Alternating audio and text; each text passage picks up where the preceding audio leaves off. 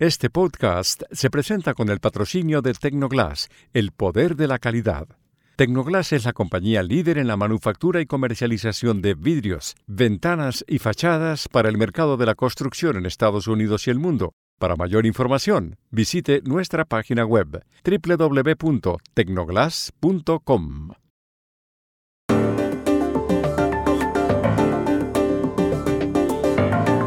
Este año, más de la mitad de la población mundial está convocada a las urnas. Nunca en la historia había ocurrido algo así. En América Latina habrá elecciones presidenciales en seis países. Son ellos El Salvador, Panamá y República Dominicana, y también México, Uruguay y Venezuela. Aparte de eso, la región mira atentamente la posesión del nuevo presidente de Guatemala prevista para este domingo. Sobre todo eso y sobre el primer mes de gobierno de Javier Milei en Argentina, Iragorri entrevistó en Madrid a una persona que conoce el tema, Carlos Malamud, investigador del Real Instituto Elcano. Hola, bienvenidos a Y esto no es todo, el podcast del Georgetown Americas Institute de la Universidad de Georgetown en Washington, D.C. Soy Juan Carlos Iragorri, desde Madrid. Soy Paz Rodríguez Niel desde Buenos Aires. Soy Jorge Espinosa y estoy en Bogotá. Es martes 9 de enero y esto es todo lo que usted debería saber hoy.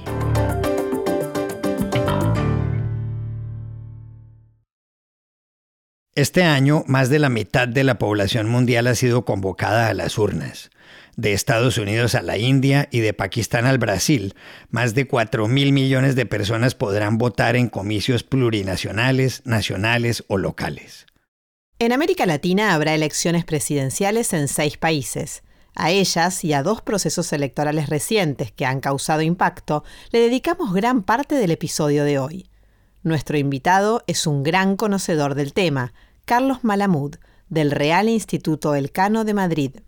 Primero le preguntamos a Malamud, profesor en España de la Universidad Nacional de Educación a Distancia, la UNED, y considerado uno de los 50 intelectuales iberoamericanos más influyentes, si este domingo se posesionará Bernardo Arevalo como presidente de Guatemala.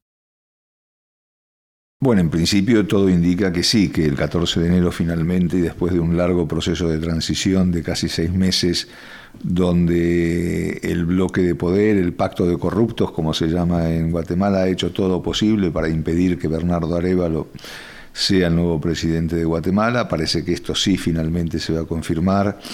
La firme defensa de los movimientos sociales guatemaltecos, empezando por los movimientos indígenas, pero también de parte de la comunidad internacional, Estados Unidos, de la Unión Europea, inclusive la Organización de Estados Americanos, ha hecho posible que se pueda llegar a esta fecha, pero eso no ha impedido que ese mismo bloque de poder, encabezado por la fiscal eh, general Consuelo Porras, eh, haya hecho todo lo posible para obstaculizar, para poner la mayor cantidad de zancadillas posibles Arevalo a su partido Semilla, a tal punto que probablemente los diputados de Semilla sean declarados como independientes, con las inconvenientes que esto va a tener para que puedan sesionar de forma eficaz en el nuevo Parlamento. Así todo, la llegada de Arevalo supone una bocanada de aire fresco, no solo para Guatemala, sino también para América Central y, América Latina. Eh, Arevalo llega al poder en circunstancias bastante inusuales, no contaba entre los grandes favoritos, más bien era eh, un outsider que tenía escasas o nulas posibilidades, sin embargo se cuela en la segunda vuelta con el 12% de los votos y gana el balotaje. También le preguntamos a Malamud si cree que en su país, Argentina, puede llegar a tener éxito el gobierno de Javier Milei, que justamente mañana cumple un mes como presidente y que no tiene mayorías en el Congreso ni el apoyo expreso de ningún gobernador. Es complicado y es complicado porque la herencia recibida es eh, brutal, ¿no? Es decir, eh, el impúdico uso de los recursos públicos por Sergio Massa y por el peronismo durante la campaña electoral ha dejado a la Argentina en una situación complicada. El déficit público, el atraso del cambiario, el número de pobres, el tamaño de la deuda, la inflación, son todas eh, losas que penden sobre el futuro argentino, eh, el riesgo de que la inflación actual, que llega prácticamente al 1% diario, se convierta en una hiperinflación donde se pueda llegar eh, al 500, 1000% anual, evidentemente es un riesgo ahí que complicaría eh, la posibilidad de que mi ley pueda aplicar sus reformas, ¿no? Es decir, y todo va a depender en gran medida del humor de la calle. ¿no? Es decir, si eh, el público sigue respaldando a mi ley durante un cierto tiempo y sus medidas, por más duras que sean, no son respondidas con potentes movilizaciones callejeras, podría tener éxito. ¿no? Es decir, eh, el gran desafío eh, de mi ley es llegar a marzo, abril, cuando eh, el dinero proveniente de la nueva cosecha empiece a fluir, con lo cual llegaría una cantidad de dólares importantes que permitiría cubrir muchas de las urgencias cotidianas eh, del país. Y como dijo en los años 60 un ministro de Economía llamado Álvaro Alzogaray, que dijo entonces hay que pasar el invierno, ahora ley lo que estará rezando por pasar el verano. Luego le recordamos a Carlos Malamud que de la última veintena de elecciones libres en América Latina, todas, salvo una en el Paraguay, las ganó la oposición. Y con base en ese dato, le preguntamos si en este 2024 puede cambiar esa tendencia. Este año se da una conjunción interesante de, elecciones donde las posibilidades de los oficialismos son mucho mayores que en el pasado. O sea que podríamos ver claramente en 2024 como esa tendencia a, los triunfos opositores eh, se rompe. Y no porque eh, haya cambiado el humor social en América Latina, no porque el voto bronca, el voto de cabreo, el voto antioficialista o el voto antipolítico tenga una menor incidencia, sino porque se dan las circunstancias en algunos lugares en especial donde todavía los oficialismos siguen contando con un peso importante. Es, por ejemplo, lo que ocurre en México, donde las posibilidades de Claudia Sheinbaum frente a Yotil Galvez son bastante grandes, al menos según las encuestas. Probablemente al final del día o en junio, cuando se produzcan las elecciones, Sheinbaum termine triunfando, pero si lo hace va a ser por un porcentaje mucho menor al que actualmente indican las encuestas que hablan de una diferencia de 50-60% por, de, ciento de, de votos. Llegados a este punto, hablamos con Carlos Malamud de las elecciones presidenciales que se celebran este año en América Latina. La primera será en menos de un mes, el 4 de febrero, en El Salvador. ¿Qué significará el triunfo casi seguro de Nayib Bukele en el poder desde 2019? Bueno, Bukele sería otro caso precisamente donde el oficialismo vuelva a triunfar. Aquí también si gana Bukele sería en contradirección o violando abiertamente eh, la constitución salvadoreña, eh, ya que la constitución salvadoreña prohíbe de forma taxativa la, reelección, aunque eh, el Tribunal Superior de Justicia de El Salvador decidió habilitar a Bukele para competir por un nuevo mandato. Esto significaría, en términos de El Salvador, de América Central y de América Latina en general, una prueba de cómo los populismos utilizan la democracia para minar eh, la democracia, sería una muestra más de los atropellos que se cometen contra las democracias en la región y sería un claro avance de un régimen claramente iliberal eh, eh, en, la zona, ¿no? Es decir, y desde la perspectiva centroamericana complicaría todavía más las cosas en una región donde tenemos por un lado a la dictadura de Daniel Ortega y su mujer Rosario Murillo, donde el panorama en Guatemala es complicado pese a la llegada de Arevalo al poder, donde en Honduras el peso del narcotráfico y la debilidad del gobierno es manifiesta. En Costa Rica, que otrora, otrora era el ejemplo de la región, hay un gobierno populista con tintes... Eh, y un sesgo que complica la gobernabilidad del país, Panamá que tiene un serio punto de interrogación sobre la identidad del próximo presidente, que podría llegar inclusive a ser un, un corrupto, con lo cual el futuro de América Central está puesto un poco en entredicho.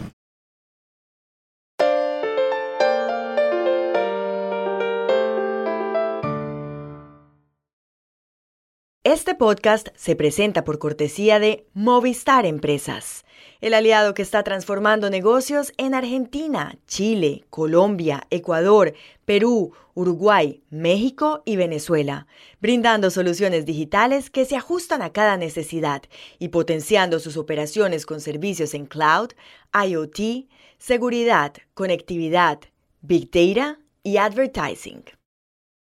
Y este podcast también se presenta gracias al apoyo de Progreso, una compañía centroamericana líder en cemento, materiales y soluciones para la construcción, con unidades de negocio en los sectores de la construcción, el agro, la energía y el desarrollo inmobiliario, y con presencia en siete países de América Latina.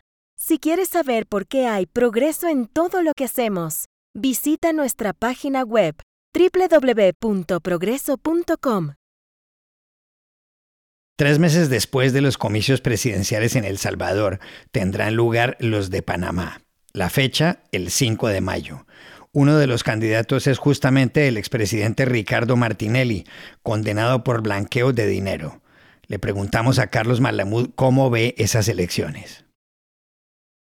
Con temor, con temor porque obviamente una vuelta de Martinelli con todo lo que supuso su paso por el poder sería un serio problema para el país, un país que, como hemos visto en los últimos meses, está prácticamente en estado de ebullición, las movilizaciones por eh, las prácticas eh, de una compañía minera, de eso que se llama extractivismo, ha puesto a Panamá en una situación delicada y esto hace que en medio de ese cabreo, de ese descontento, pues el resultado puede ser imprevisto e inclusive poco deseado. El 19 de mayo, dos semanas después de las elecciones en Panamá, se llevarán a cabo las de República Dominicana.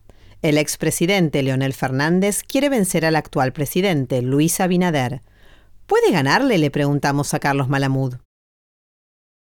Yo creo que no, yo creo que... Eh, a ver, Fernández, eh, que ya estuvo creo que tres veces en, la presidencia en República Dominicana, ha, hecho unas gestiones eh, muy importantes.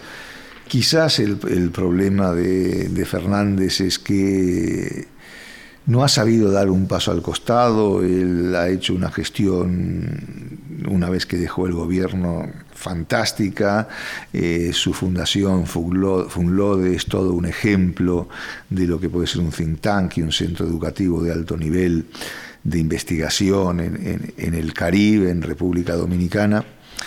Pero eh, por distintos motivos que, no vienen al caso, él ha decidido presentarse en las elecciones precisamente que ganó eh, Abinader.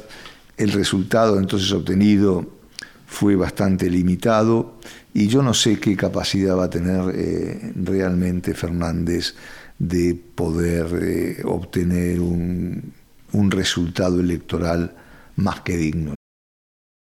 El 2 de junio tendrán lugar las elecciones en México. Para suceder a Andrés Manuel López Obrador compiten la oficialista Claudia Sheinbaum del partido Morena y primera en los sondeos, y la opositora Xochil Gálvez. Le preguntamos a Carlos Malamut si es imposible que gane Gálvez.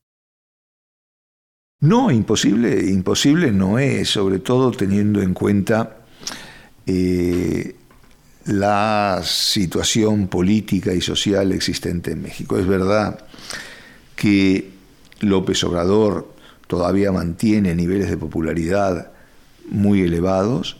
Es, es verdad que Morena sigue siendo el partido favorito de la población, pero también es cierto que más allá de una situación económica relativamente estable, los logros del gobierno de López Obrador, que al principio del sexenio parecían que iban a ser revolucionarios, inclusive él habló y sigue hablando de la cuarta transformación, intentando compararse con personajes históricos como, como Madero, como Benito Juárez, pues sin embargo han sido un fracaso estrepitoso, ¿no? es decir, desde el punto de vista, por ejemplo, de la seguridad pública, su lucha contra el narcotráfico y contra la violencia, su política de abrazos y no balazos ha mostrado todas sus limitaciones, eh, la violencia sigue instalada en un país como México, desde la perspectiva de la construcción de infraestructuras.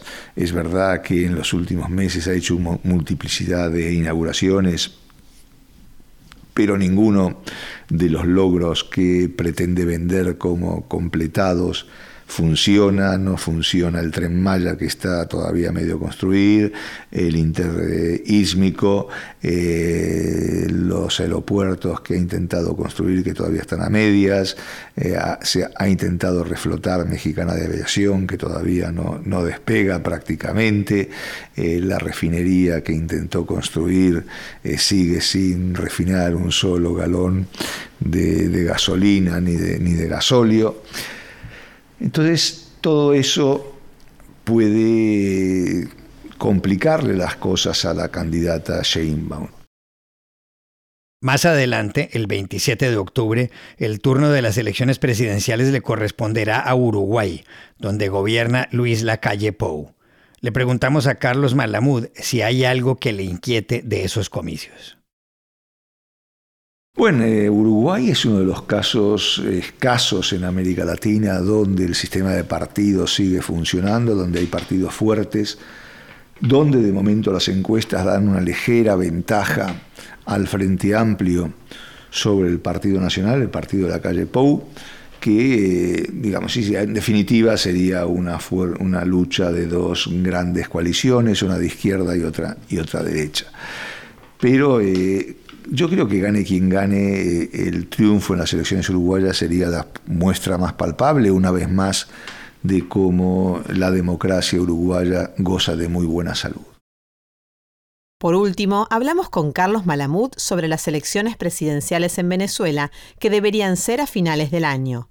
Le preguntamos si cree que el régimen convocará unos comicios libres y democráticos, como se ha comprometido. Al fin y al cabo, María Corina Machado sigue inhabilitada como candidata de la oposición. Complicado, es decir, eh, va a depender en buena medida de la situación en la cual se encuentre el régimen, si el régimen va a estar en una situación más delicada, si la economía se deteriora un poco más, podría ser que sí, si el régimen cree que está en una situación de fortaleza, podría ser que no. Y aquí otra duda es si Maduro decide presentarse o no. En los últimos días ha dado algunas señales de que podría dar un paso al costado, buscando una figura más joven que sea capaz de oponerse a Machado con mayores eh, posibilidades, dado el fuerte deterioro de la imagen de Maduro ante la opinión pública venezolana. Los venezolanos quieren un cambio a toda costa, no necesariamente el cambio implica desalojar al chavismo del poder, pero sí acabar obviamente con Maduro, veremos. Obviamente, ahí las eh, incógnitas son dos. Primero, si las elecciones van a ser libres, complicado, si María Corina Machado va a poder presentarse y si Maduro va a ser el candidato del oficialismo.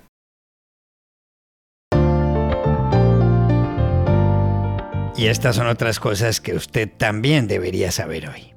El presidente del Ecuador, Daniel Novoa, decretó ayer el estado de excepción tras la fuga de una cárcel de Guayaquil de José Adolfo Macías, más conocido como Fito, y considerado el criminal más peligroso del país. De 44 años y con más de una docena de procesos judiciales encima, Fito es el jefe del grupo delincuencial Los Choneros y el máximo representante en territorio ecuatoriano del cartel mexicano de Sinaloa. Las autoridades no saben a dónde se metió. El estado de excepción permite, entre otras cosas, que las fuerzas militares intervengan las prisiones. Las acciones de la compañía Boeing se desplomaron ayer como nunca en el último año, luego de que las autoridades aeronáuticas de Estados Unidos prohibieran que 171 aeronaves del modelo 737 MAX pudieran volar. La medida es consecuencia del episodio ocurrido el viernes cuando uno de esos aviones de la compañía Alaska Airlines perdió una puerta de emergencia a 16.000 pies de altura, lo cual forzó al piloto a aterrizar de emergencia en Portland, en Oregón. Fuera de eso, United Airlines descubrió que a varios de sus 737 MAX le faltan algunos tornillos. Ayer murió uno de los futbolistas y técnicos más importantes de los últimos tiempos, el alemán Franz Beckenbauer. Tenía 78 años y llevaba meses enfermo, figura inmensa del Bayern de Múnich. Obtuvo tres Copas de Europa con su club. En el Mundial de 1974 tocó el cielo cuando salió campeón. Había hecho historia cuatro años antes en México al jugar bien y con un brazo vendado. Como técnico, se llevó el Mundial de 1990.